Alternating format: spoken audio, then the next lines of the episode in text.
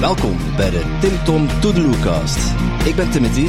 En ik ben Tom. Wij zeggen toedeloe tegen bullshit-gedachten die ons tegenhouden om te groeien. Toedeloe met ons mee en kies voor 1% groei, 99% fun. Ja, wat het dat. Ja mannen, de sfeer zit er goed in. Uh, we zitten ook goed in de wedstrijd, vind ik. Het gaat uh, vlotjes met al die kennis, met al die moeilijke woorden en dan toch zo simpel uitlijnen. Ik vind, uh, ik vind het straf. Graag gedaan. Merci, we doen ons best. We hebben Daarnet uh, hebben het gehad over bitcoin, over de eigenschappen ervan. Maar ja. er zijn nog veel meer crypto's. En ik moet zeggen, ik heb een paar maten in mijn omgeving die toch wel uh, redelijk wat spaarcentjes kwijt zijn geraakt aan uh, wat ze in de volksmond shitcoins noemen. Ja, ja klopt. Verkeerde keuzes gemaakt. Ja, um, het is eigenlijk wat, wat crypto is. Hè, er zijn ongeveer uh, er zijn er al meer dan 20.000 ja. verschillende cryptomunten. 20.000. Ja, je kan die opzoeken op uh, www.coinmarketcap.com of uh, CoinGecko is ook. Ja. Dat zijn overzichtswebsites waar je gewoon alle cryptomunten kunt vinden, waar je ze ook kunt opzoeken. Maar meer dan 20.000, dat is ongelooflijk. ik zal direct met de deur in huis vallen. Meer dan 19.000 van die 20.000 zijn volledig waardeloos. Wauw. Ja. ja. Dus, uh, en ik, ik, um, ik onderschat het nog, nog een klein beetje. Het zal waarschijnlijk nog meer zijn die waardeloos zijn. Uh, betekent eigenlijk dat, dat iedereen kan een cryptomunt aanmaken?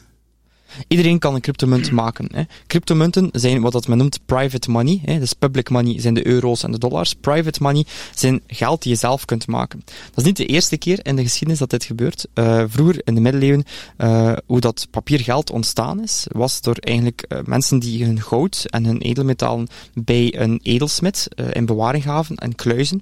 En zij gaven daar dan papieren, waardepapieren voor in de plaats. En zo is papiergeld ontstaan. Op een gegeven moment waren die edelsmeden natuurlijk wel wat slim en dachten ze, tja, niemand komt dat, dat goud en dat, dat zilver hier ophalen. We gaan een beetje extra waardepapieren erbij smeten, hè, zodat we wat meer geld verdienen. Niemand gaat dat hebben. En ze hadden gelijk, niemand had dat door. Natuurlijk, zo'n zo'n systeem escaleert, waardoor dat iedereen eigenlijk begon zijn eigen waardepapieren uit te delen en te maken, waardoor dat mensen eigenlijk niet meer wisten welke waardepapieren zijn er nu eigenlijk iets waard, hebben echt goud erachter zitten, en welke zijn volledig, volledig nutloos. Dus als je mensen de macht geeft om eigen geld te maken, ja, dan gebeurt er automatisch zoiets. Dat was in de middeleeuwen zo, dat is nu ook zo met crypto. In principe kun je, kun je vanuit je computer thuis met een internetverbinding kan je eigen cryptomunt maken, dat zal je een paar honderd euro kosten, en dan heb je eigenlijk uh, Brechtcoin of uh, Davidcoin. De uh, Tomcoin. Ja, de Tomcoin, ja, ja, ja, daar kun je zeker bij helpen. Dus, en moet je dan expert zijn, zoals jullie, om het onderscheid te kunnen maken tussen een bitcoin of een crypto en een shitcoin? Of uh, ja, kunnen jullie ook wel een keer in de val lopen dat het... Uh... Uiteraard, net zoals de dotcom-periode geweest, hadden we ook uh, heel veel bedrijven die plotseling het mekka beloofden en dergelijke. En daar is ook, zijn ook daar maar heel enkele van overgebleven. hier net hetzelfde. Je hebt heel veel cryptomunten met toepassingen. Uh, alles zal getokeniseerd gaan worden. Denk gewoon bijvoorbeeld, ik zeg maar iets, de, de CM bijvoorbeeld. Hè. Uh, alle diensten die je in je dagelijks leven gebruikt, zullen inderdaad getokeniseerd gaan worden. Getokeniseerd, dat ja, mag je even uitleggen. digitaal, digitaal. Dus eh, alles uit de analoge wereld zal sowieso ook een, een representatie hebben in de digitale wereld. Lijkt dat je maaltijdchecks krijgt, ja. ja. dienstenchecks ja. uitgeeft. Ja. Uh, ga je dan digitale tokens ja. Dus eigenlijk een, een voorbeeld die ik altijd aanhaal. Hè, als uh, iemand mij, tegen mij had gezegd, uh, rond het jaar 2000, Brecht, binnen 20 jaar zal je op je smartphone kunnen klikken op iets, hè, op, op een app. En in die app heb je dan toegang tot honderdduizenden verschillende apps om te meten hoeveel water je drinkt elke dag, hoeveel stappen je zet, hè, om een pizza te bestellen, om te chatten met elkaar. Allerhande zaken, ja. dat ging ik die mens volledig gek verklaard hebben. Gezegd, nee, dat zal niet gebeuren. Twintig jaar later, wat doen we? We hebben een app voor alles. dus voor alles bestaat een app. Wij voorspellen, en ik ben daar quasi zeker van dat binnen 5 jaar, 10 jaar, 15 jaar, dat we een token zullen hebben voor alles. Net zoals we nu apps hebben voor alles. Klinkt misschien gek voor veel mensen, maar daar gaan we naartoe. Je zal een token kunnen hebben, bijvoorbeeld bij de CM, om bepaalde zaken te kunnen, te kunnen krijgen. Je zal een token hebben van Amazon, waar dat je dan uh, korting krijgt, hè, omdat je dan uh, allerhande voordelen krijgt. Je kunt betalen in Amazon tokens. Ja. Uh, KBC bijvoorbeeld, de bank heeft nu al Katecoin. Dat is een, een, een blockchain munt, hè, geen, geen publieke cryptomunt, maar een private cryptomunt, die allerlei voordelen bieden aan bijvoorbeeld klanten van KBC. En dat ja. zal steeds meer in de toekomst gebeuren. Dus van alles zullen we een coin maken. Ik zelf zal ooit wel nog een keer voor de grap een Brechtcoin maken voor mijn verjaardag. En iedereen die binnenkomt op het feestje zal een QR-code kunnen scannen, krijgt dan gratis wat Brechtcoins en kunnen aan de bar uh, een lekkere uh, cocktail bestellen met die Brechtcoins. Ongetwijfeld dat dat zo. En dat is dan richting NFT, hè? Zo... Ehm, ja, maar je kunt dat ook in coins Ja, doen. Hè. Het is een beetje ja. een, een combinatie van zaken. Maar dus, tokenization of everything, de tokenisatie van alles. Je kunt van alles eigenlijk een token maken en dan heb je één eh, app, een wallet, waar je al die tokens samen kunt kopen, verkopen en, eh, en doen. Ja. Ah, we hadden net, hè, geld is op niets gebaseerd. Eh, waar is zo'n token dan op gebaseerd? Dat is een goede vraag. Bitcoin is eigenlijk puur gebaseerd en alle cryptomunten op vraag en aanbod. Dat is het. hè. Dus hoe meer vraag... Net, net als gewoon geld eigenlijk. Nee, gewoon geld. eh, de waarde van gewoon geld is totaal niet gebaseerd op vraag en aanbod, maar is eigenlijk gebaseerd op wat de overheid zegt dat het, dat het waard is. Namelijk 1 euro is 1 euro waard. Ze worden wel minder waard omdat er steeds meer in omloop zijn, maar dat is vooral omdat de goederen die we hebben Ja. hetzelfde blijven in aantal en het, het, het geld vermeerdert in, in, in hoeveelheid.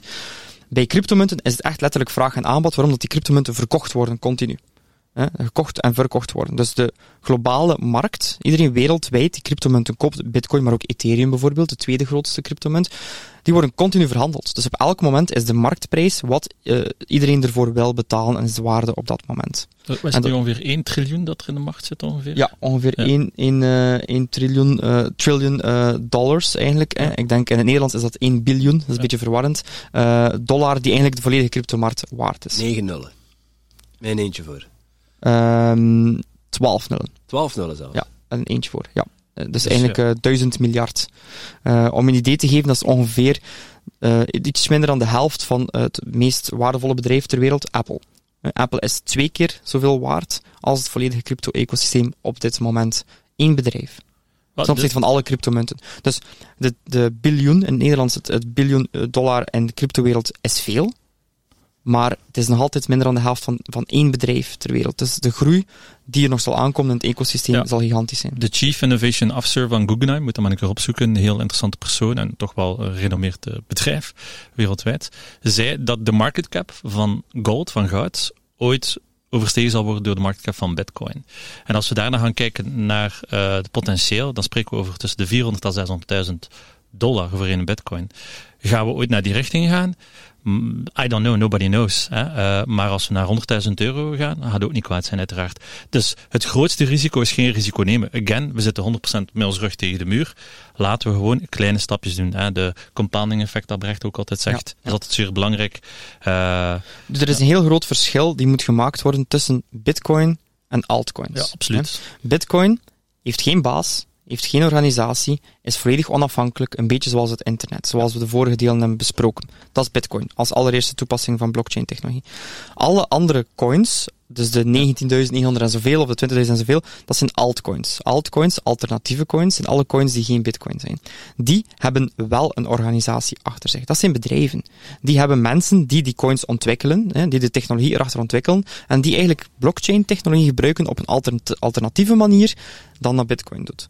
Want een Bitcoin is heel simpel. Een Bitcoin verstuur je, een Bitcoin ontvang je, en een Bitcoin bewaar je. Ja. That's it. Plus ook Net kijk- zoals. Kijk naar Libra, wat er daar gebeurd is. Hè, they stopped it. We hebben het wel, de SEC, een subpoena, een briefbusje. Eh, als je een entiteit hebt, kun je altijd een subpoena, een dagvaarding sturen eh, om dingen tegen te houden. Kijk naar Napster. eh, voor Bitcoin bestond DigiCash ook eigenlijk. eh, David Sham, hè, een van de cypherpunks. Ook heel belangrijk voor de mensen die dit horen en kijken. Om een keer op te zoeken de cypherpunks, hoe dat die beweging eigenlijk is ontstaan. Hoe dat eigenlijk het idee van Bitcoin is ontstaan. Ja, en dat is helemaal anders dan altcoins. En in Ja. die altcoins heb je heel veel shitcoins. Ja. Heel Ja. veel En shitcoins. waar moet je dan op letten om het onderscheid te maken? Ja, dat is een heel goede vraag. Eigenlijk eh, kun je heel veel zaken doen die we uiteraard in, in onze cursus uitleggen.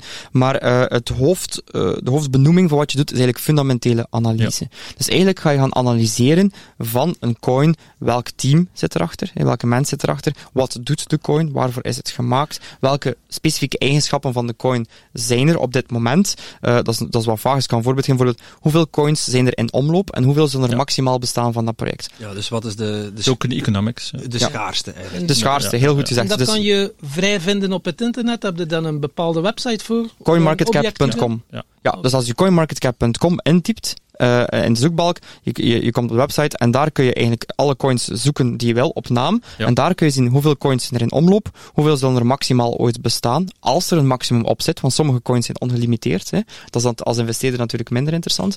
Uh, kun je ook alle websites vinden van alle projecten. Dus dat is de beste vertrekbasis om eigenlijk zelf je onderzoek ja, te doen. En dat is hetgeen wat wij leren om de rode vlaggen en de groene vlaggen te leren onderscheiden. En ja. hoe zie je bijvoorbeeld, jullie zien misschien al van, hey, van kilometers afstand, oh, dat is een shitcoin. Ja. Hoe zie je dat bijvoorbeeld? Uh, wat, waar mag je dan op letten? Um, het is natuurlijk uh, heel moeilijk om het in deze korte ja, ja, podcast tuurlijk, uit te leggen, maar ik zal uh, de makkelijkste zaken zijn, zijn. Ik geloof in mensen. Ik ben een psycholoog. Ik geloof in mensen. Ik hou van mensen.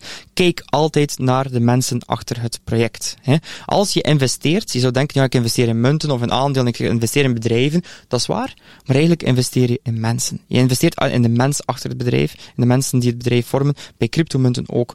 Dus als je wil investeren, bijvoorbeeld, ik zeg maar Ethereum of een andere cryptomunt, Ga gewoon een keer naar de website en zoek een keer op wie zit er hierachter? Welk team zit daarachter? Zijn dat competente mensen? Ja, de developers, heel belangrijk ook. Uh, follow the developers, echt, uh, dat is zeer belangrijk. Ja, ja. hoeveel, hoe actief is, is, een, is een cryptomunt, maar dat is al een beetje geavanceerder. Hè. Maar als je, als je kijkt naar het team en je zegt van, ah kijk, die mens heeft rele relevante ervaring, die is publiek gekend, dat is iemand die echt wilt dat het project verder gaat, dat is een hele groene vlag. Uh, we hebben bijvoorbeeld, om een idee te geven, in België um, heel veel miserie gekend met Vitacoin. En Vitacoin was een alternatieve coin een shitcoin, hè, was eigenlijk een oplichting. Dat was eigenlijk een piramidesysteem waar mensen eigenlijk jammer genoeg ingevallen zijn en heel veel geld aan verloren hebben. Ik zag binnen de vijf seconden dat, dan, dat dat een oplichting was aan een shitcoin. Waarom? Ten eerste, het team was niet gekend. Er was gewoon een website. Wij, zijn, wij willen een nieuwe Facebook zijn, maar dan met een coin achter. Heel mooie beloftes, heel mooie woorden. Ja. Maar het team was niet bekend. En als je niet weet wie erachter zit, durf je dan echt je geld erin steken? Met één uitzondering, meestal nee, maar één uitzondering ja, wel als bitcoin is.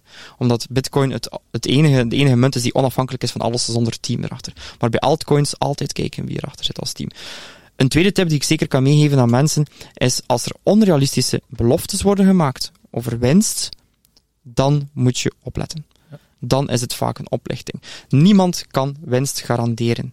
Wij doen dat ook niet bij de Digital Currency Academy. Wij garanderen geen winst. Wij helpen mensen om mogelijk winst te maken, maar wij garanderen dat niet. Zelfs de banken op dit moment kunnen geen winst garanderen. Ah ja, hoeveel interest krijgen we op onze spaarrekening? 0,1% als we chance hebben. Als banken het al niet kunnen garanderen, dan kan een of andere willekeurige persoon met een website ook niet garanderen dat je 1% per maand of 10% per maand of wat ze ook proberen om jou eigenlijk binnen te trekken. Ja. Dat kan niet. Dat is eigenlijk Doe ook... dit en je wordt stinkend rijk, niet geloven. Niet geloven. Nee, dat is ook het probleem en dat er heel veel zand in de ogen wordt gestrooid. Dus ik snap het FSM maar daar zeker vast in. Um, dat we mensen daar moeten voor behoeden. En hoe doe je dat? Door educatie, heel simpel. Uh, door hen zelf aan te leren om de rode vlaggen en groene vlaggen te gaan onderscheiden. That's it. Ja, en wat ik bijvoorbeeld ook zie, hey, op Bitfavo, ik ben nu maar zo een beginner, maar ik zie dan wel bijvoorbeeld als Bitcoin zakt, dan zakken alle munten. En als bijvoorbeeld Bitcoin stijgt, is alles dat stijgt. Ja. Hoe, ja, dat... dat is eigenlijk al een heel mooi inzicht dat je hebt, inderdaad. Bitcoin is eigenlijk wat men noemt een beetje een leading indicator van de markt. Dus Bitcoin als grootste munt, en die, Bitcoin is absoluut de grootste munt, die staat ook nummer 1 op CoinMarketCap, die trekt de markt. Zowel naar boven als naar beneden. Eerst zal Bitcoin beginnen stijgen, voordat de altcoins beginnen stijgen. En dat is omdat dat de grootste munt is. En eigenlijk, ik noem dat al grappend, de gateway drug. Hè. Uh, dus als mensen beginnen met crypto, we zeggen dat ook in onze cursus, dan laten we ze beginnen met Bitcoin. Daarom dat we ook een aparte Bitcoin workshop hebben, waar we mensen begeleiden hoe je veilig kan kopen, eh, verkopen en, en bewaren. Altijd eerst beginnen met Bitcoin. Uh, en dat, dat is de reden, als, als het geld eerst in Bitcoin gaat, dat is de reden waarom Bitcoin eerst stijgt in prijs en dat dan de rest van de altcoins volgen. Dat is natuurlijk onafhankelijk van het specifieke nieuws van een project. bijvoorbeeld, we hebben nu uh, de, de, Ethereum merge gehad, dat was groot nieuws. Ik zal niet uitleggen wat het is, want dat, dat, is, dat is echt wel uh, wat diepgaand. Maar dat, heeft er, dat zal ervoor zorgen, denk ik op termijn, dat de prijs van Ethereum individueel ook zal stijgen omdat het nieuws is van het project Los zelf. van wat Bitcoin doet. Exact, ja ja, ja, ja, ja, Natuurlijk heeft Bitcoin is, is de grootste munt, dus is per Bitcoin het meeste waard. Uh, dus als daar stijgingen of uh, dalingen in zitten, uh, dan, je zei net vraag en aanbod, dat betekent dat, dat beleggers of traders, zoals jullie ze noemen, dat signaliseren of signaleren en vervolgens een, een, deel van hun ehm, kapitaal wat ze belegd hebben in, in altcoins gaan verkopen, waardoor de waarde van die altcoins ook stijgt. Of exact. gaan kopen als de bitcoin stijgt, want ze zien een opwaartse trend Ja. Eigenlijk hetzelfde als dat met de beurs gebeurt. Ja, heel mooi gezegd. En uh, nog een stapje verder. Dus wat er bijvoorbeeld gebeurt tijdens momenten van onzekerheid en, en angst op de markt, en dan spreek ik over de algemene markt, de algemene economie, is mensen investeren in bitcoin dan. Hè. Dus nu zien we ook heel veel kapitaal zit in bitcoin. Op het moment dat, uh, dat de markten wat rustiger worden, dat er meer vertrouwen op de markt komt, dan zullen mensen inderdaad meer in bitcoin gaan investeren, de prijs zal stijgen. En zullen mensen hun winst beginnen nemen van bitcoin, en zullen ze die winst gebruiken om altcoins te kopen. Daarom zullen, als tweede effect, de altcoins beginnen stijgen. En eigenlijk gaat het laddertje af, want ze beginnen eerst met grote altcoins te kopen. Dat, groot wil zeggen grote marktkapitalisatie. Dat wil zeggen de waarde van het netwerk. Heel simpel uitgelegd, uh, de waarde, wat is de, de waarde van het bedrijf Apple? Eh, wel 2 biljoen euro. Dat is niet voor één aandeel, dat zijn alle aandelen samen. Een bedrijf is alle aandelen samen, dat is de waarde. Wat is, bedrijf, wat is de waarde van bitcoin? De waarde van alle individuele bitcoins samen. Dat noemt men de marktkapitalisatie. Uh, en hoe groter de marktkapitalisatie, hoe groter de cryptomunt. En eigenlijk moet je kijken naar de waarde van de marktkapitalisatie en niet van de munten. Ja. Want je zei daarnet, ja, bitcoin is de duurste munt, hè, omdat die rond de 20.000 euro hangt momenteel. Oké, okay, dat is waar, maar eigenlijk is dat niet zo interessant om naar te kijken als investeerder. Eigenlijk moet je kijken naar de waarde van het netwerk. Ja, zoveel bitcoins zijn er en ja. hoeveel kost één bitcoin? Dan weet je wat de totale... Uh, ja bitcoin de, de marktkapitalisatie. Perfect uitgelegd. En momenteel zit er ongeveer 19 miljoen bitcoin aanwezig van de 21 miljoen die er maximaal zullen bestaan. En dus bijna alle bitcoins zijn al in omloop. Super interessant ook als investeerder. Dat vermenigvuldig je dan met de prijs van bitcoin. En zo krijg je de marktkapitalisatie van, van bitcoin. Ja. Maar ik ben er ook van overtuigd, nu kijken we naar de prijs van één bitcoin. Binnen zoveel jaar gaan we kijken naar de prijs van één Satoshi.